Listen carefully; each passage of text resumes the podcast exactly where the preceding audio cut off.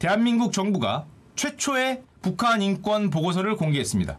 아, 뭐 정치 얘기는 안 할 건데 우리나라는 그 좌가 되냐 우가 되냐에 따라서 이렇게 호떡이 자꾸 뒤집히죠 부침개처럼 그렇게 이렇게 어좀 좀 그런 면이 있어요 갑자기 옆 나라하고 친하게 지내다가 따게 때리다가 친하게 지내다가 따게 때리다가 옆 나라도 약간 헷갈릴 것 같아 악수인가? 딱인가? 그러니까 헷갈릴 것 같은데 뭐 왼쪽 나라도 그렇고 오른쪽 나라도 그렇고 헷갈릴 것 같긴 해요. 이 바뀌는 따라서 갑자기 따기를 때리다가 친구 이러다가 따기를 때리다가 친구 이러다가 한뭐 우리나라 특징이니까 저희 대한민국 정부가 이번 정부가 최초의 북한 인권 보고서를 공개했습니다.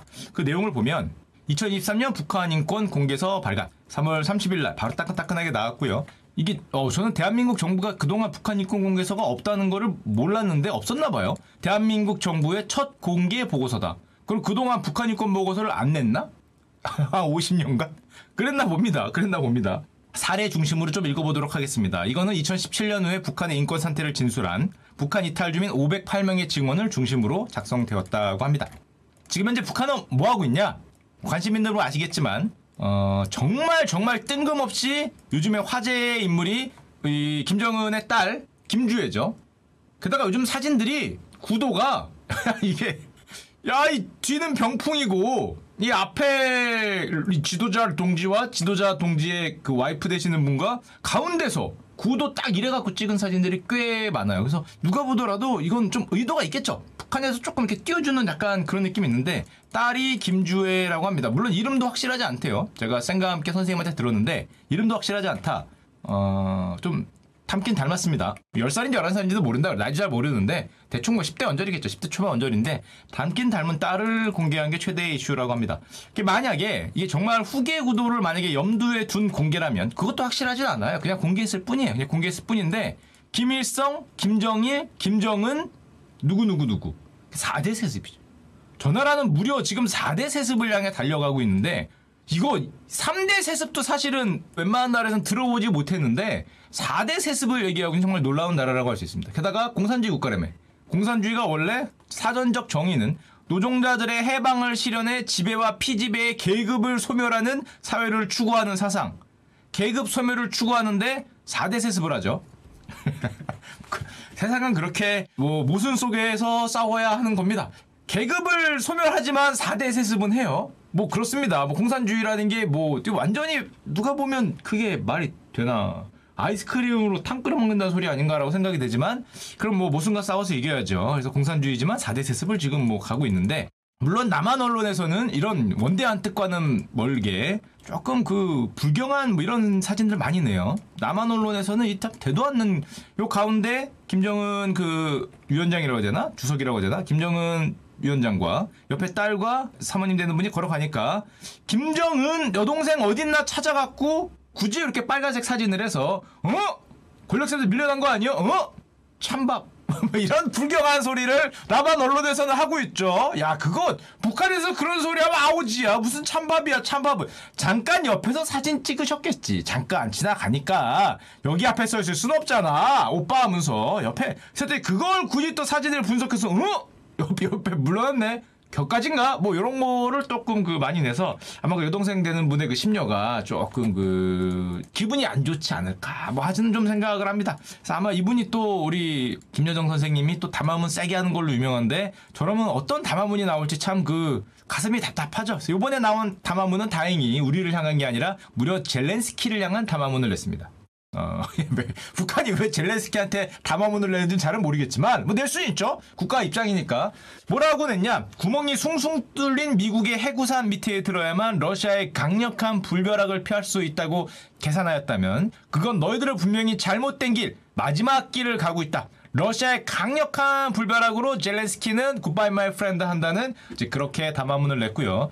미국을 할아버지처럼 섬기면서 그런 허약한 약속을 맹신하고 있는 앞잡이들은 핵 망상에서 하루빨리 깨어나는 것이 제 목숨을 지킬 수 있는 최상의 선택이다라고 또 담화문을 내줬습니다. 뭐 마음에 드는 단어는 아니지만 우리한테 하는 말은 아니니까 젤렌스키가 한국말 할 수 있는지 잘 모르겠는데 어 이거 좀 번역해서 우크라이나어로 번역해야 되나? 이게 전달해 주시면은 아마 좀 뜻이 잘 통하지 않을까. 제 생각에는 이렇게 어 안 보실 것 같아요.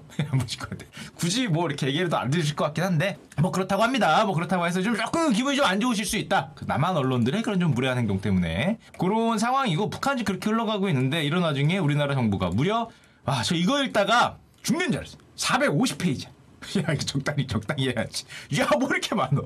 저는 북한 인권 보고서 나왔다 그래서, 와, 신난다! 가서, 야, 오늘 컨텐츠 뽑았구만! 하고 이렇게 PDF로 받은 다음에 보다가, 이렇게, 어, 이렇게, 괜히 했다. 괜히. 야, 양이 좀 많어. 그래서 용두삼이가 된 경향이 있는데, 2023 북한 인권 보고서입니다. 주요 내용을 보면, 우리가 다 알고 있지만, 그거를 눈으로 확인할 수 있는 그런 내용들입니다. 우리가 궁금해하는 거, 북한의 사형제도, 살인, 강력범죄 뭐 이런 건 당연히 사형인데, 거기도, 종교 미신행위, 마약 밀수, 한국 영상물 시청 유포 이거는 잘못하면 그러니까 자기만 보면 아닌데 이걸 적극적으로 유포했다.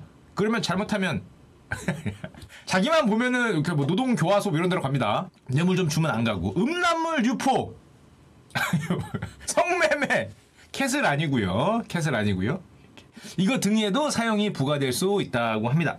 심지어 성경 소지 등 종교 행위를 이유로 한 사형 사례도 대단히 많다 그러고요. 북한 주민들은 성경책이 북한 제도에 대해 안 좋게 적어놓은 책이기 때문에 아니 자기를 섬겨야지 뭐 Jesus Christ Superstar를 섬기면 어떡해 뭐 이런 내용이기 때문에 잘못 소지하면 정말 goodbye my friend를 할 수 있는 뭐 그렇다고 합니다. 게다가 북한의 사형 제도는 뭐 우리는 흔히 이럴 거라고 생각하지만 즉결 처형 어, 조심해야 됩니다. 국경 지역 이런 데는 조심해야 돼요. 군부대 근처 이런 데는 잘못 접근하면 직결 처형, 사법 절차 없이 빵 할 수가 있다는 거고 공개 처형을 목격했다는 증언은 매년 수집이 되고 있다.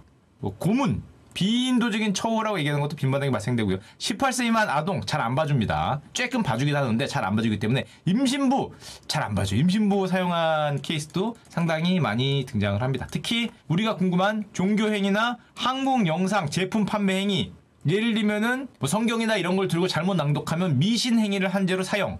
어, 한국 영상물을 유입해 여러 명의 북한 주민들하고 같이 보면은 유포 행위로 공개 총살.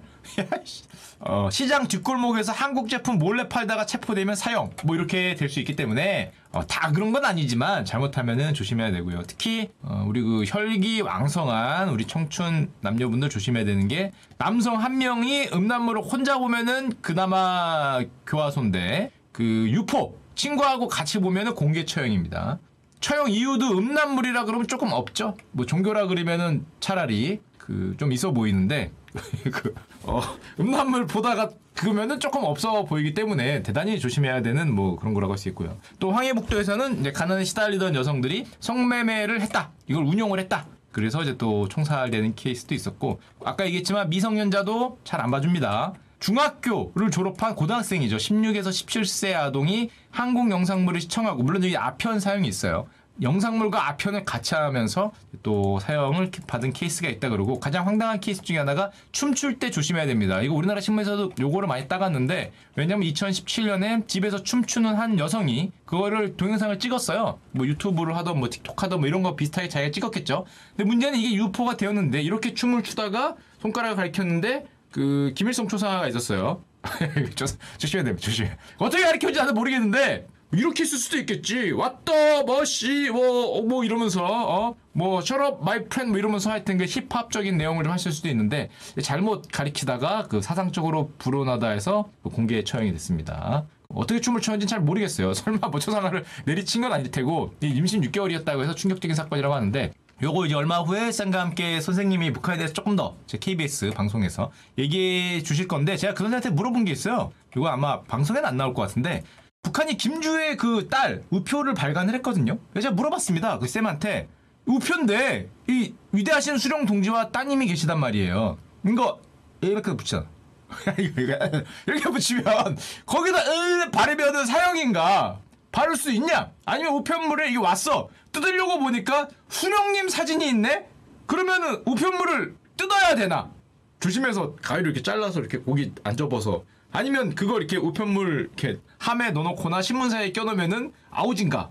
이거 물어봤더니 그 우리 쌤께서 그딴 한심한 질문 하지 말라는 표정으로 봐줘서 기념 우표를 누가 그렇게 쓰냐 뭐 그러길래 뭐 그럴 것 같기도 합니다. 그러니까 침 발랐으면은 조금 안 될 수도 있다는 점이 있고요. 게다가 사형은 특별한 경우니까 우리가 더 무서운 거는 북한은 법원이 아닌 행정기관의 결정으로도 노동부가 처벌을 받을 수 있다.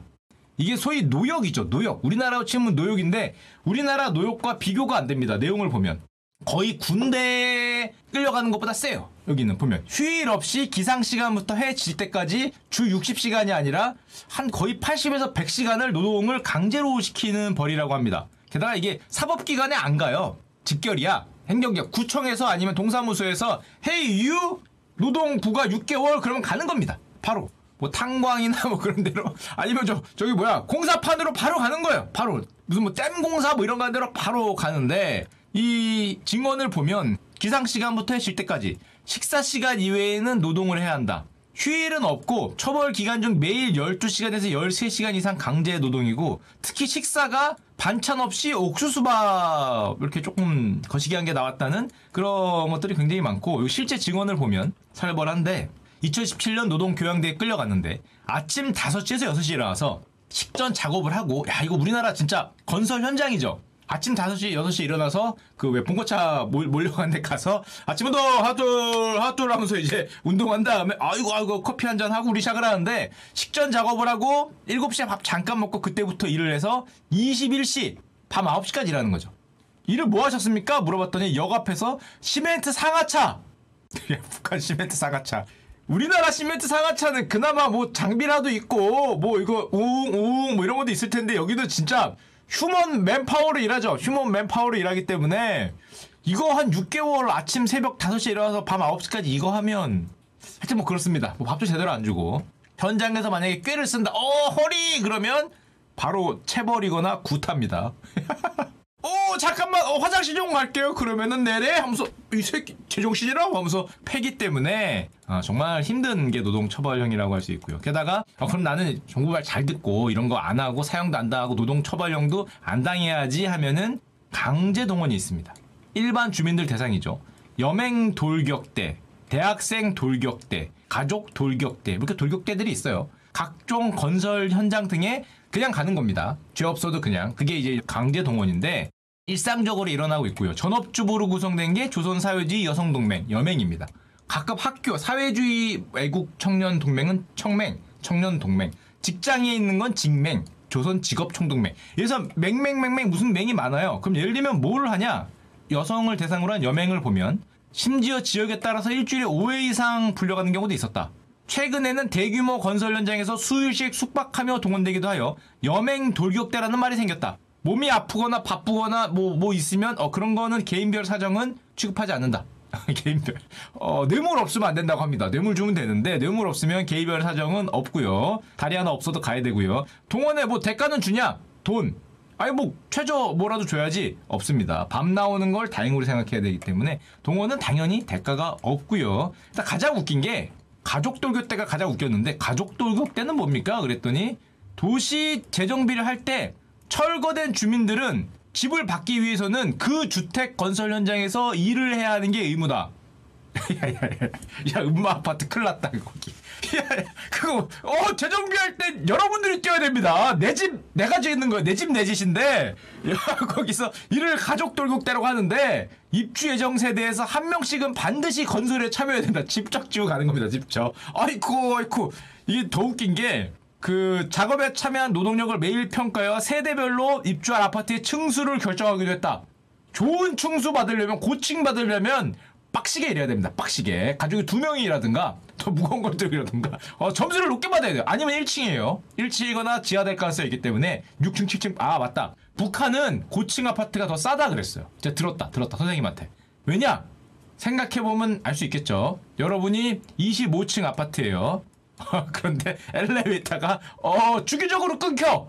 25층입니다. 25층. 물도 아래는 그나마 어떻게 나오는데 위는 잘 안 나와. 예를 들면 아니면 식수가 중단되면 25층으로 여러분들이 식수 들고 올라가야 되는 거죠, 이렇게. 그래서 저층이 조금 더 오히려 그 펜트하우스라는 말을 제가 어디서 들었는데 하여튼 노동력을 매일 평가하여 내 집을 내가 짓고 세대별로 입주할 아파트 층수를 결정하기도 하고 입주 가능 여부가 건설 현장 참여로 결정된다. 만약에 100세대인데 두 세대가 일할 사람이 없다 그러면 그냥 아웃입니다. 두 세대는 아웃. 어이야 두 개 남았네. 두 개는 다시 청약을 받을 수 있는 우리로 치면 그런 가족 돌격대가 있습니다. 와 살벌하네. 살벌하네. 이게 진짜 살벌하다는 생각이 되고 그럼 또 그렇게 생각할 수 있잖아. 아, 그러면 뭐 연맹 안 들어, 직맹 안 들어, 여맹 안 들어. 어, 소학교 때부터 소년단, 청년동맹, 직맹, 여맹 등은 강제 가입입니다. 남성은 60세까지고 여성은 55세까지고요. 어, 저 안 하면 안 돼요? 아우지입니다. 아, 아우지기 때문에 그 반드시 들어야 된다고 할 수 있고요. 어, 그럼 가입 조치할 때 이렇게 이렇게 사바사바해서 가입 잘 안 하면 되지 않나? 자동 가입입니다. 자동 가입. 가입하고 싶어 하는 사람은 아무도 없다. 군대죠? 군대입니다. 군대. 살짝 군대기 때문에 어 군대 안 가면 되지 않나요? 감옥입니다. 똑같죠. 똑같죠. 똑같기 때문에 당연히 부담이 너무 커서 아무도 하기 싫다고 하지만 뭐 자동으로 결혼하면 자동으로 이 여맹원이 된다고 합니다. 그다음에 뭐 우린 너무 잘 알 수 있는데 자의적 불법적 체포와 구금 그냥 체포하는 거죠. 그냥 체포하고 뭐 강제 실종되고 뭐 이런 건 뭐 당연하니까 여기에 증언이 하나 나와 있는 걸 제가 하나 갖고 왔는데 직장 사무실에서 보이지도 않은 동물을 만났다. 보이지도 않은 웃으면서 잠시 기다리라고 했는데 조금 있다가 차에서 두 명이 내렸고 나는 영문도 모른 채 사람들에게 체포되었어. 체포하자마자 바지 혁대를 뽑고 신발을 벗기고 차를 태우고 고개를 들지 못하게 내리고 나중에 눈을 떴더니 보이부 사무실이었다. 그리고 잘못하면 바로 아우집니다. 바로 아우지고 가족한테 안 알려주는 경우도 있고 한다기 때문에 그래서 강제 실종이나 행방불명된 케이스들이 되게 많은데 예를 들면 이런 거 증언에 따르면 이게 있어요. 2018년에 자신의 마을에서 한 노부부가 키우던 염소를 훔쳐간 군인들을 향해서 내래 나만의 괴뢰군보다 못한 놈들이야 라고 했다가 체포되던 행방을 알 수 없었다. 그죠? 내가 아무리 염소를 훔쳐간 나쁜 놈이어도 나만의 괴뢰군보다 못하다 그럼 이거 반동이지. 반동이기 때문에 이거 바로 안 되는 거. 앞에를 잘 붙였어야지. 나만의 괴뢰군이 아니라 딴 걸 붙였어야 되는데 그걸 붙이니까 이제 바로 반동이 됐고요. 2018년에 이제 당의 간부가 사적인 자리에서 김정은 정권에 대한 평가. 아우 이건 잘했고 아 이건 조금 못했어. 라고 했다가 바로 행방불명이죠.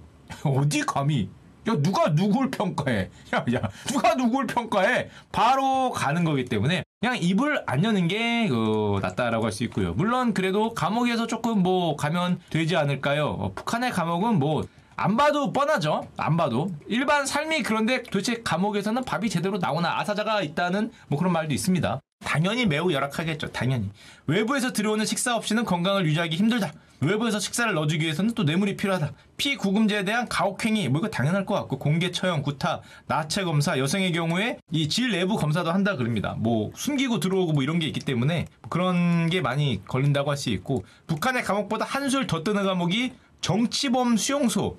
아 이거는 뭐 수용소. 어, 잘안 알려져 있어요. 왜냐 들어갔다 나온 사람이 잘 없어. 탈북민들도 말로만 들었어. 왜냐하면 들어가면 잘 안 나옵니다. 들어가면 잘 안 나오기 때문에 들어갔다가 나와서 얘기를 해야 뭐가 있는데 들어갔다가 나온 사람이 잘 없기 때문에 대단히 소수의 증언에 이제 의지를 해야 되는 잘 안 나와요.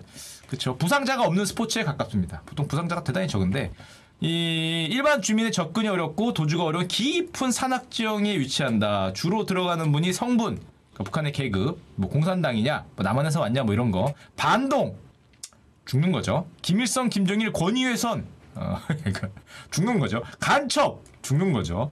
종교 북한 내 권력 다툼 저기 작은아버지 큰아버지 이런 분들 돌아가시는 거죠. 가족이 탈북 가족이 탈북 이게 가슴 아프죠. 가족이 탈북하면은 가족이 전체가 이제 올라야 되거나 본인의 한국 행시도 걸리면 뭐 또 가고 뭐 한국 거주자한테 통화를 하거나 돈을 받거나 한국 관련 남한 관련 문제가 또 걸리면 이제 들어간다고 합니다. 이 정치범 수용소 내용을 보면 대개 가족까지 동반 수용된다. 더 무섭죠. 그냥 뭐 연좌제죠, 연좌제. 잘못 걸리면 가족이 전체가 들어가고요. 법적 절차 이런 건 당연히 잘 없고, 뭐 수용자 처형, 강제노동 뭐 이런 건 당연할 테고, 하모니카 집이로 부르는 공동주택에 거주하고, 남녀의 교제나 결혼이 좀 금지되어 있다라는 증언도 있다고 하고요. 국군 포로가 아직도 살아계신지 모르겠는데 살아계시는 분들은 43호 대상으로 따로 관리돼 있다고 합니다. 그 갔다는 분들의 예시를 증언을 보면 이런 사유들이 있어요. 어머니가 남한 사람과 전화로 통화를 하고 남한 돈을 이관 받았다.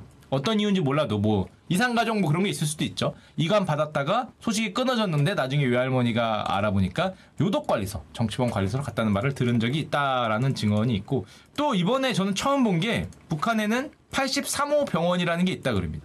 83호 병원은 뭐냐? 의학 실험 등의 생체 실험이 실험 대상자의 동의 없이 실시될 수 있는 병원.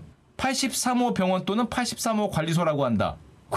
현대판 마루타죠 마루타. 그러니까 한마디로 코로나 백신 어 이거 제대로 되는지 안 되는지 모르겠는데 먼저 맞아보겠습니다. 뭐 이런 거죠. 장티푸스 백신 새로 나왔는데 한번 좀 누구한테 놔봐야겠다. 뭐 이런 거, 뭐 이런 게 일어나는 곳이 이제 83원 병원이라고 하는데 주로 정신병을 앓고 있는 환자나 지적 장애인들이 많이 들어간다고 하는데 문제는 증언에 따르면 직계 가족의 진술과 서명이 있으면은 83호 처분이 가능하다고 합니다.